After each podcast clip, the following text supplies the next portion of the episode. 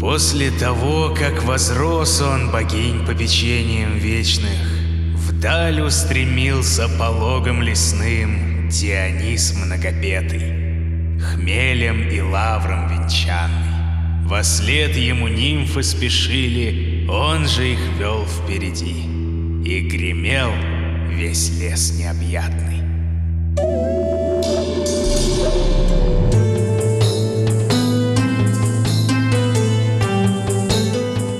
Всем доброго! Приветствую вас в подкасте «Мифы» от студии Терминвокс. Я Дмитрий Лебедев, собиратель легенд и преданий. В этом подкасте мы с вами узнаем, во что верили люди в древности и во что некоторые верят до сих пор. Каждый сезон будет посвящен разным народам и культурам. Сейчас же мы говорим о преданиях эллинов, о богах Олимпа, о мифах и легендах Древней Греции. Свежая глава подкаста «Мифы» выходит при поддержке наших больших друзей из издательства «Миф». К излету второго сезона сами собой напрашиваются мысли. Как человечество смогло придумать столько невероятных мифов? Зачем они им были нужны, да еще и в таком количестве? Куда они делись и делись ли? И неужели создавать мифы человек мог только в далеком прошлом, а сейчас перестал?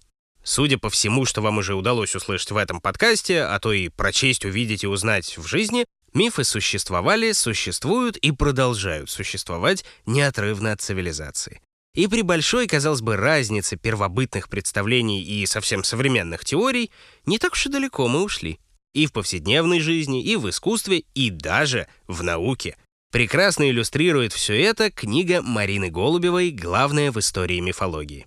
Написана она на базе авторского курса «Психология мифов» и представляет собой чуть ли не энциклопедию, ну разве что без алфавитного указателя.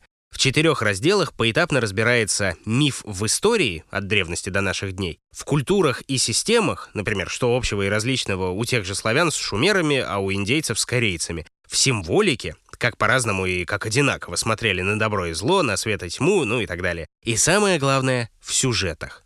Ну а самое прекрасное, что книгу можно спокойно не читать в строгом порядке от первой до последней страницы. Потому что в каждой части есть ссылки, ведущие в середину, оттуда в конец, а потом обратно в начало, что с чем связано, где запараллелено и куда идти за разъяснениями. И после прочтения привычные и, казалось бы, обыденные вещи и явления обретают уже совсем другие смыслы. Книгу Марины Голубевой, как и многое другое, ищите на сайте издательства «Миф». А специально для слушателей подкаста «Мифы» есть еще и промокод. Вводите на сайте MIFS10 и получаете скидку 10% на все книги. И бумажные, и электронные, и их аудиоверсии. Главное успеть им воспользоваться до 31 декабря 2023 года. Как правильно писать промокод и все ссылки в описании.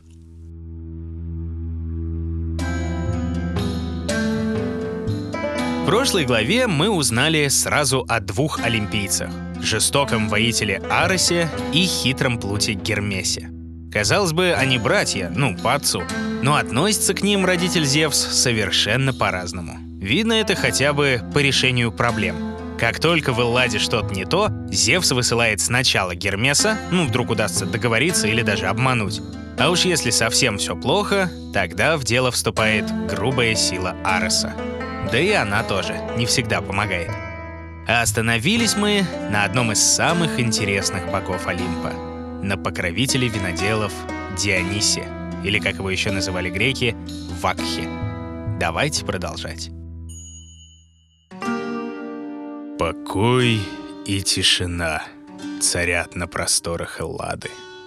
Нежный зефир, западный ветер — колышет ветви деревьев, едва касаясь листвы. Безмолвно купаются в лучах светлого гелиоса колосья пшеницы, пробужденные щедрой Диметрой. Лишь изредка прорежет вязкую тишь леса смешок нимфы, смущенный веселым взглядом козлоногого сатира. И звуку случайного камня, что покатится вниз по горным склонам, вторит печальное эхо в сдержанной молчаливой красоте пребывает природа.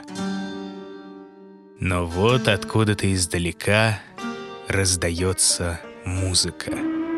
Все громче и громче звучат пронзительные флейты. Разрывают воздух удары тимпанов, прорезывают слух флейты. И вот из-за деревьев появляется веселая, пестрая процессия. Они смеются и танцуют, раз за разом поднося к губам чаши, до краев наполненные душистым и терпким, сладким и манящим, нежным и крепким вином. Самые шумные из них — сатиры — не столь красивые лица, они еще сильнее искажают уморительными гримасами и радостным смехом. И то и дело подводят их козлиные ноги. Охмелевшие от вина сатиры постоянно падают на землю, всякий раз вызывая новый взрыв смеха. Рядом с ними пляшут очаровательные минады, молодые и прекрасные жрицы праздника, спутницы веселья. Забывают обо всем смешливые девушки. Недаром Минада означает «впадающее в безумство», «неистовство».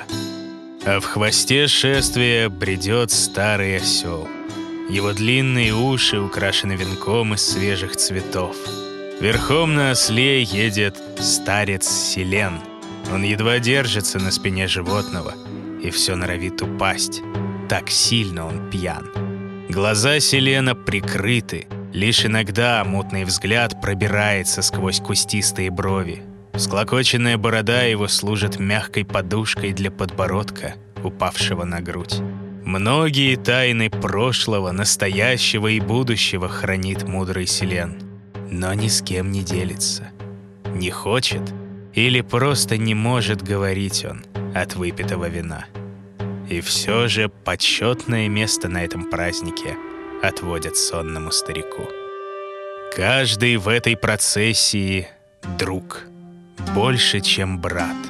Недаром с ними часто видят богиню Эйрену, покровительницу мира и спокойной жизни. Но горе тем, кто встанет у них на пути.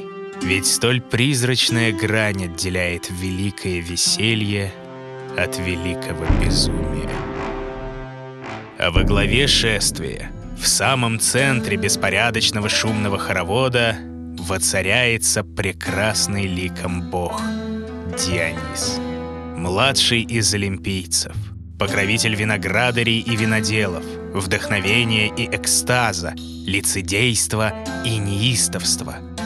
Идет он пешком, или едет верхом на изящной пятнистой пантере, что нежно мурлычет своему господину и скалит страшные клыки, услышав любой посторонний звук. В руке Диониса тирс, посох, увитый лозой. Навершие его украшает сосновая шишка, символ плодородия. Тирсы мелькают и в руках его спутниц Минат. И если будет нужно — они готовы пустить их в ход. Пьет Дионис из канфора, богатого сосуда с двумя ручками, смотрящими вверх.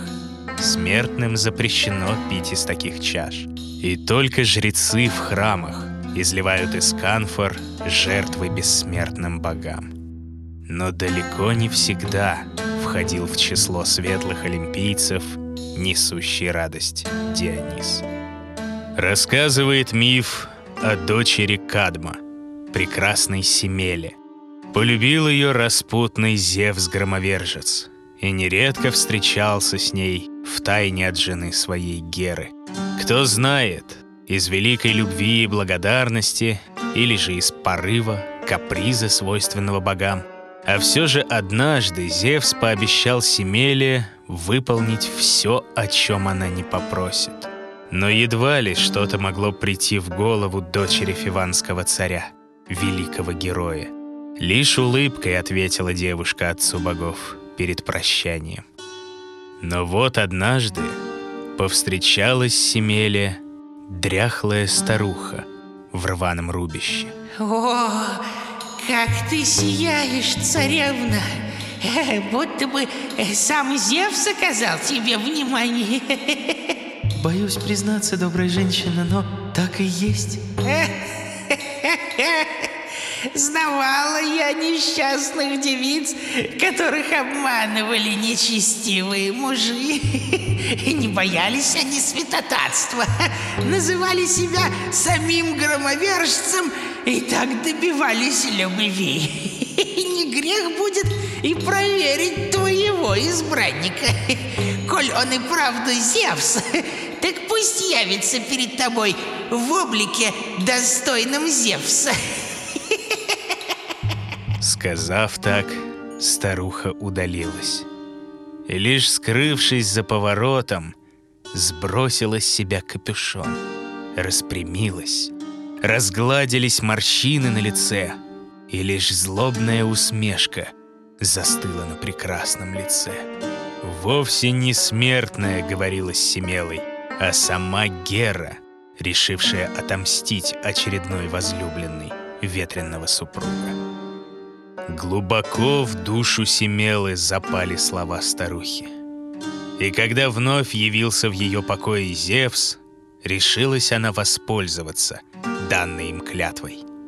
Пусть громовержец покажется перед ней в своем истинном обличье. Но только слетели эти слова с губ Семелы, как в миг помрачнел владыка Олимпа. Слишком поздно понял он, что не обошлось здесь без козней его коварной супруги. Не знала смертная, о чем просит, но и отказать ей Зевс уже не мог, ведь клялся он священными водами реки Стикс. Вот видит Семела, что уже не простой смертный стоит перед ней. Сброшено обличье человека. Светлый и грозный олимпиец в ее покоях. Сам воздух искрится, тучи скапливаются вокруг, и небесный жар наполняет дворец. Белым огнем светятся глаза Зевса. Раскаты грома сотрясают покои, Молнии разгораются одна за другой. Перуны уничтожают все на своем пути. Невыносим для смертных истинный облик громовержца. И в миг погибла несчастная Семела. Но тут Зевс увидел, как из чрева возлюбленной на свет появился ребенок. Срок ему еще не подошел — а потому был он мал и слаб. Еле теплилась жизнь в его крохотном теле. Но дивный свет источал младенец, и как завороженный смотрел Зевс на него. А небесный огонь продолжал пылать, и свет, исходивший от ребенка, стал гаснуть. Все тише звучало его и без того слабое дыхание. Тогда по воле громовержца вырос из земли плющ и укрыл неспособное жить дитя от пламени. Тем временем отец богов рассек собственное бедро, после чего бережно поднял слабого младенца и заботливо уложил в глубокий разрез. Края раны он сшил или заколол золотой пряжкой – Итак, ребенок, раньше времени лишенный чрева матери, продолжил напитываться жизнью в бедре отца. Оставшиеся три месяца из положенных девяти провел младенец под защитой Зевса. И лишь когда пришел срок, громовержец распустил швы на ране. И уже во второй раз дитя увидело свет. Так был дважды рожден Дионис. В миг подхватил младенца легконогий Гермес и унес его вдаль, чтобы не узнала ревнивая Гера о новом наследнике Зевса. Посланник богов держал путь к Ино, сестре погибшей Семелы.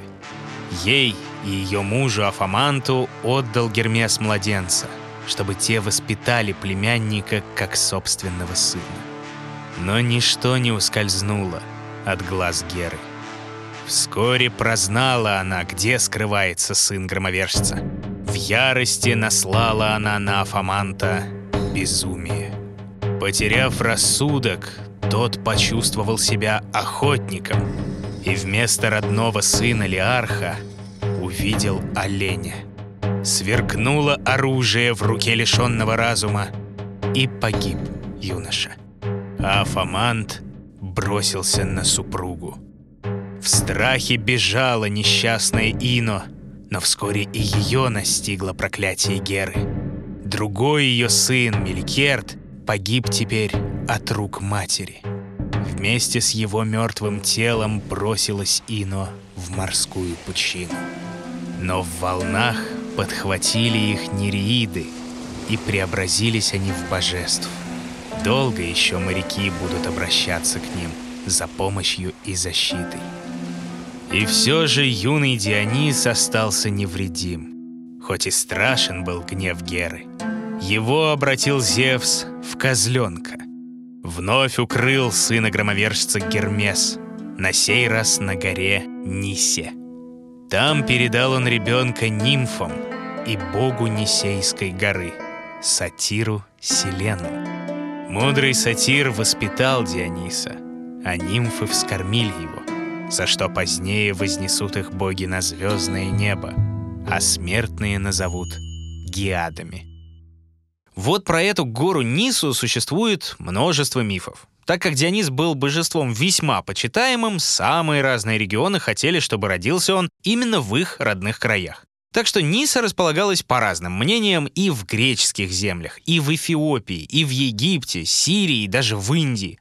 Доходило до того, что менялся и основной миф о рождении Диониса. Например, жители города Брасии рассказывали, что Кадм, отец Семелы, Узнав о ребенке, посадил и ее, и дитя в бочку и бросил в море. И волны якобы эту бочку выбросили как раз у их города, за что он и стал называться Брасией, от глагола «экбраса», то есть «выбрасывать». Кстати, напоминает вся эта история один всем нам знакомый сказочный сюжет. Пишите в комментариях, о чем я. В пещере горы Нисы рос Дионис. Нимфы укрыли его колыбель плющом, чтобы не нашла юного бога коварная Гера. А старец Селен учил его мудрости и законам природы. От него познал Дионис многое о растениях, и с его помощью нашел однажды виноградную лозу. Едва увидел он сочные гроздья, как, повинуясь неизъяснимому стремлению, стал выдалбливать камнем в ближайшей скале углубление. Когда же оно стало достаточно вместительным, юный бог выдавил сок из спелых ягод. И вскоре рубиновая жидкость стала дурманящим разум напитком. Так сотворил юный Дионис и прообраз винной давильни, и само но не вечно суждено было сыну Зевса жить без забот возле Нисейской горы. Рассказывают мифы, будто отправился Дионис в странствие. По своей воле или же по желанию Геры, которая наслала на него безумие. Долог был путь юного бога. Не только по Элладе блуждал он, но обошел и Азию, и Африку, доходил и до Индии, и до Сирии, и до Египта, и всюду, где не появлялся Дионис, обучал он людей искусству виноградарства и виноделия. Вместе с пьянящим напитком приходила в те края радость, воцарялась несдержанность, буйно гремело торжество и неизменно просыпалось безумие.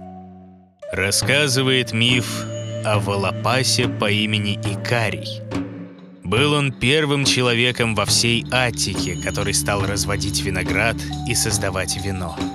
Дионис подарил ему лозу за то, что Икарий гостеприимно пригласил его в свой дом. Но однажды Волопас поделился свежим вином с другими пастухами. Те еще не знали опьянения, и когда движения их стали вялыми, взгляд мутным, а голова тяжелой — то решили, что Икарий отравил их. В ярости набросились пьяные пастухи на Икария и убили его. Но Дионис не забыл несчастного и поместил на небо в виде созвездия Волопаса. Другой же миф повествует о царе Мидосе, о том, который впоследствии дерзнул судить состязания Аполлона и Марсия и отдал победу сатиру, за что лучезарный бог наградил его парой ослиных ушей. Даже до злосчастного поединка не славился Мидас мудрыми решениями, но почитал Диониса, ценил его дары и привечал его спутников. Однажды, во время очередного торжества, когда процессия Диониса шла по полям Фригии, старец Селен, изрядно пьяный и сонный, отстал от шумной толпы Минат и сатиров. Вот он уже свалился со спины верного осла и теперь неуклюже брел по фригийским полям, напрасно сились догнать спутников. В таком виде его обнаружили местные крестьяне. Забавы ради связали они нелепого старика цветочными стеблями и доставили к Мидесу. Но царь сразу понял, кто перед ним, и со всеми возможными почестями принял учителя Диониса у себя во дворце. А спустя 10 дней к нему явился и сам бог-винодел. За твое радушие и гостеприимство ты, Мидас, достоин награды. Проси у меня все, чего только не пожелаешь. А, о, о, великий сын Зевса, верю, что в твоих силах сделать так, чтобы... А, чтобы я... А, а, чтобы все, к чему я не прикоснусь, тотчас же обращалось в золото. Да, в золото. В блестящее, чистое, драгоценное золото. Изволь. Хоть и хотелось бы мне, чтобы ты пожелал другого, лучшего дара. Но будь по-твоему. Даже руки не поднял сын Зевса. Не озарились пальцы Мидаса божественным светом. Но одного лишь слова Диониса было достаточно, чтобы царь поверил, его желание исполнено. В тот же миг он отправился в свой сад и сорвал дубовую ветвь. Чудо! Зеленые листья в миг стали золотыми. Блестели в его пальцах яблоки, тяжелели колосья пшеницы, покрываясь не зернами, а будто бы речными самородками. Даже вода стекала с рук Мидаса золотыми каплями. Ликовал царь. Теперь не будет никого в этом мире богаче его.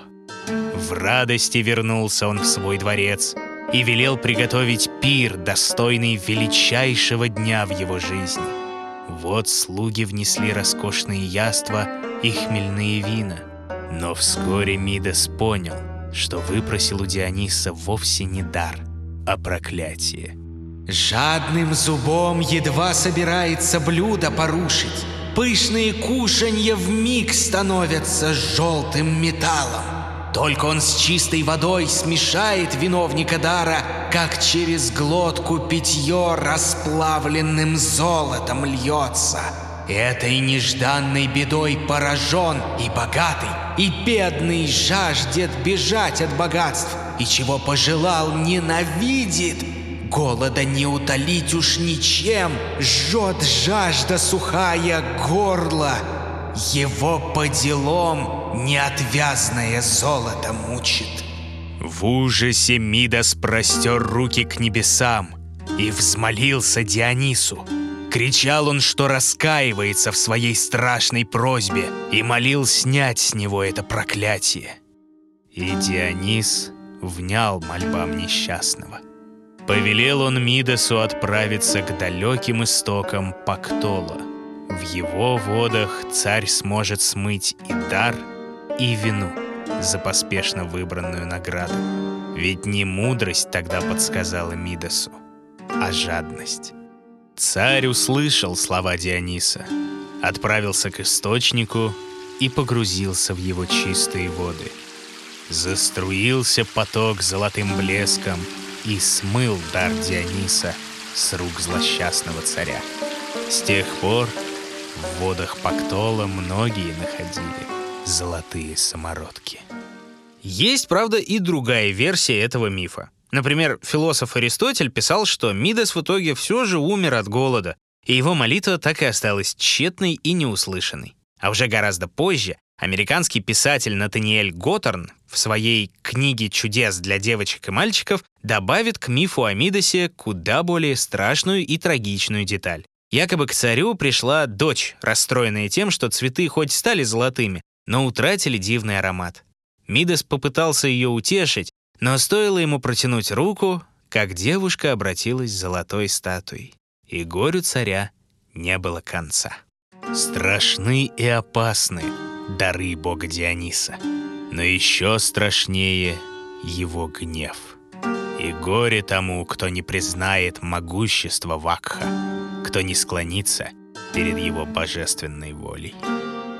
Так было и с дочерями царя Миния — когда в их город Орхомен явился жрец Диониса и стал зазывать на веселый праздник, три царевны отказались отправиться в леса и горы и не присоединились к шествию.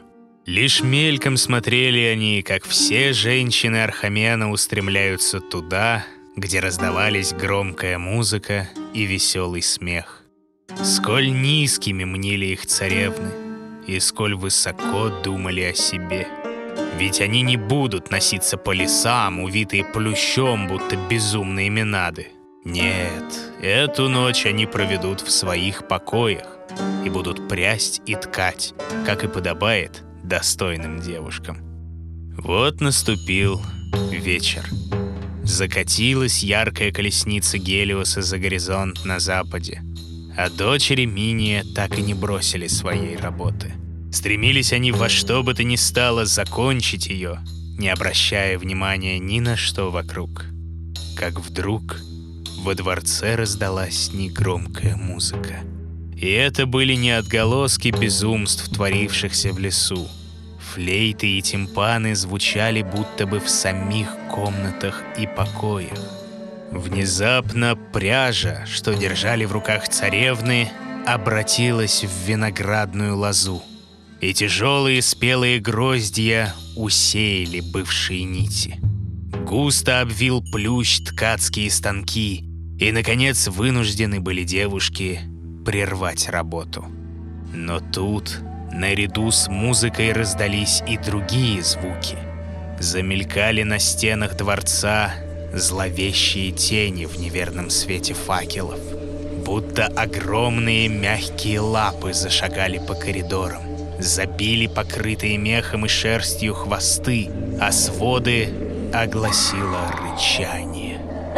Всюду мерещились дочерям Миния дикие пантеры, подвластные Дионису. В ужасе стали метаться они по дворцу в поисках спасения, но напрасно.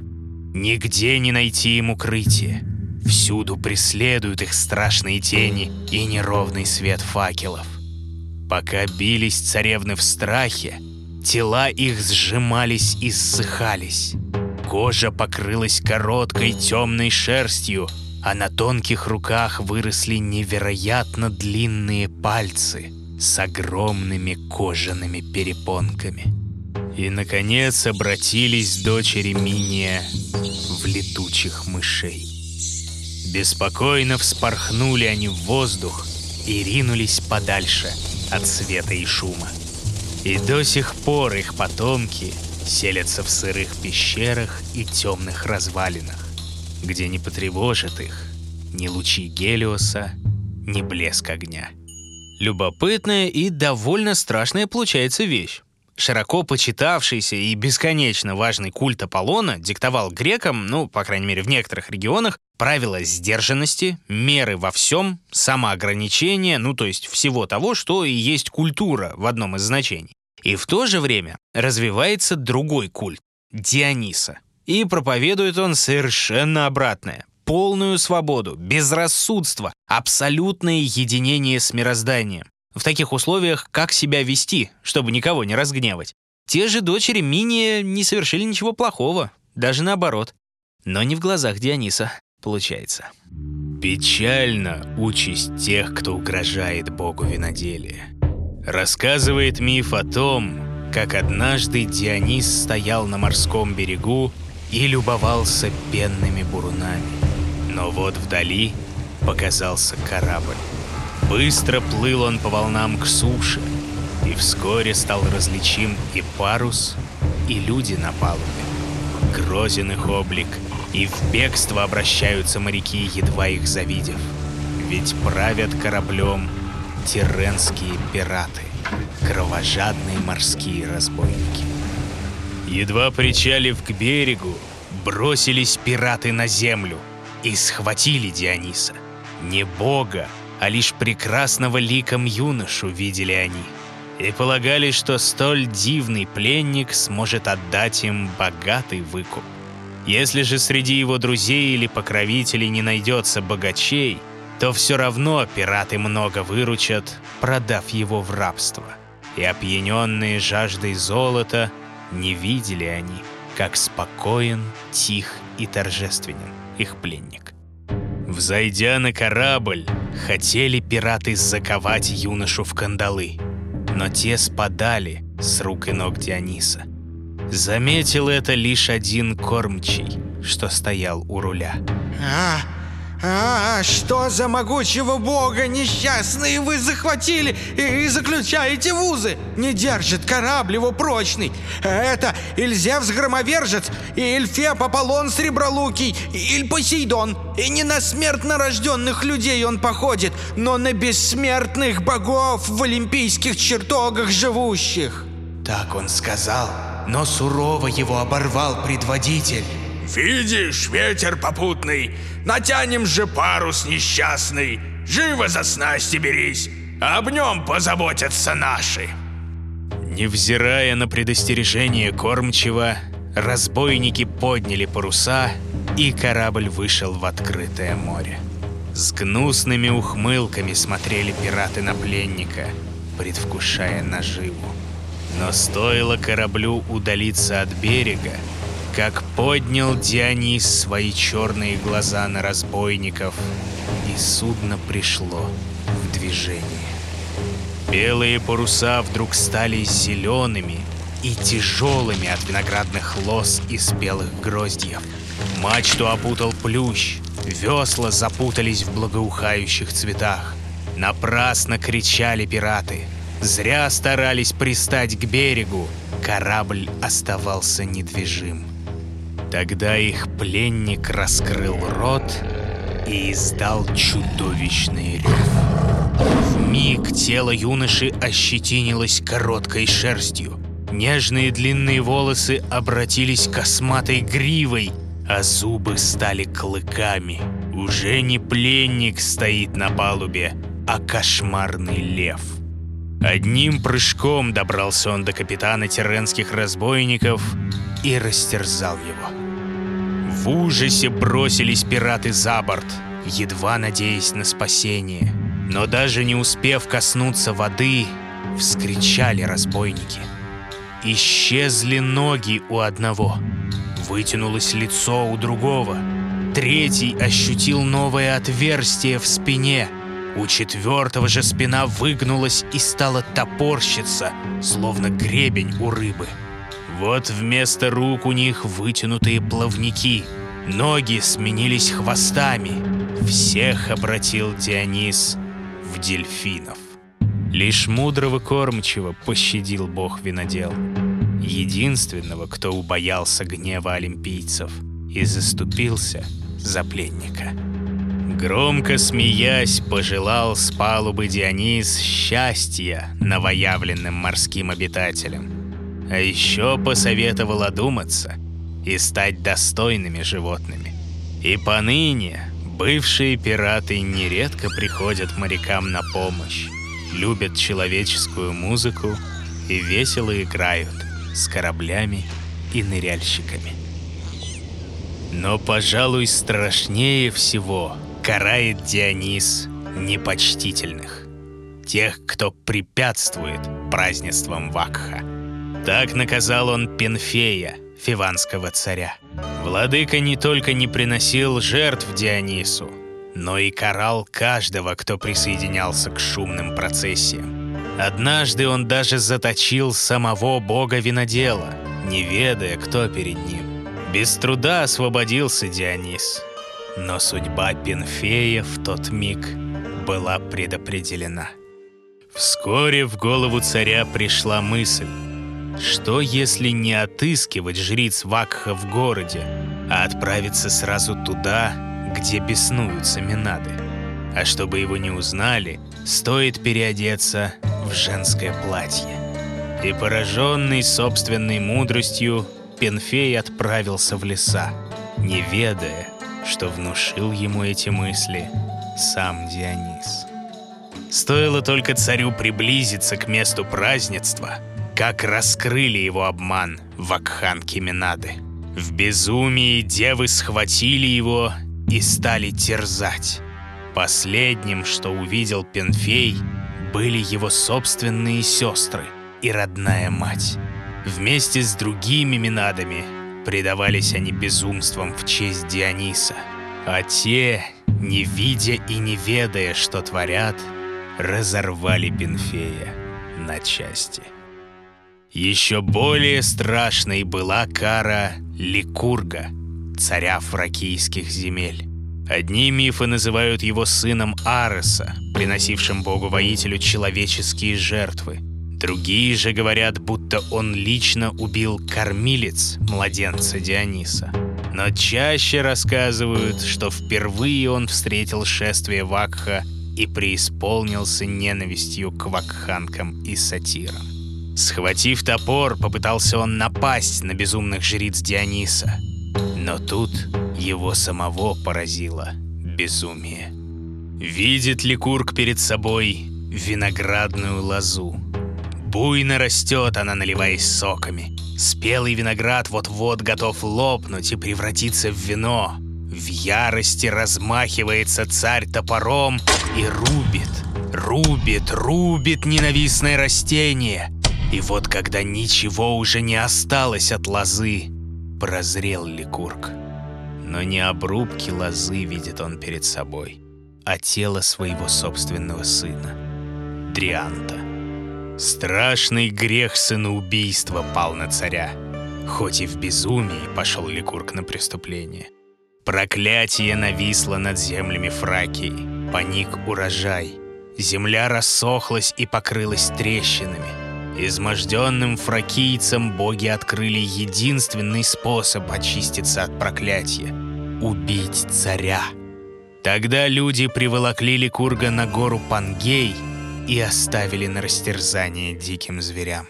Хоть и говорят мифы, что сам Дионис отомстил царю сыноубийце, заключив в скалу, бросив пантерам или доведя до отчаяния. И тогда безумный Ликург наложил на себя руки. Едва ли кто смеет навлечь на себя гнев младшего из олимпийцев. И едва ли сможет вспомнить себя тот, кто посвятит Дионису жизнь. Но все же великим богом считают шумного Вакха, сына Зевса и Семелы, внука героя Кадма. Не раз звучало имя Кадма — и именно о нем мы расскажем в следующей главе подкаста «Мифы».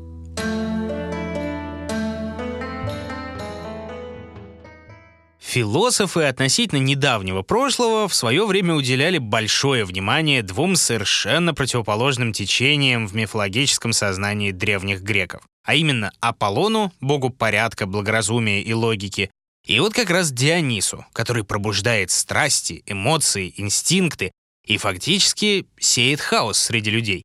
Возможно, такое разделение имело место, но ну, не столько в культуре эллинов, сколько в измышлениях, например, Фридриха Ницше. Но здравое зерно все же в этом видится. И если аполлоническое начало в человеке всегда стремилось к божественному образу, то есть к высшему, то дионисийское, наоборот, вело к расчеловечиванию.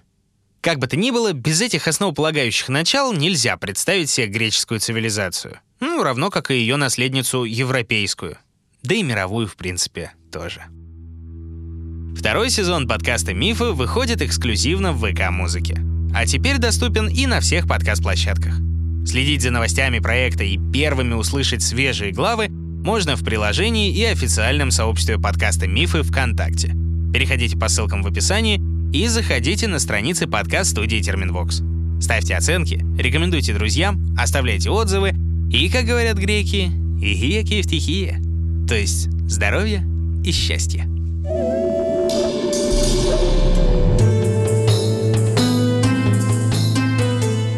Автор и ведущий Дмитрий Лебедев.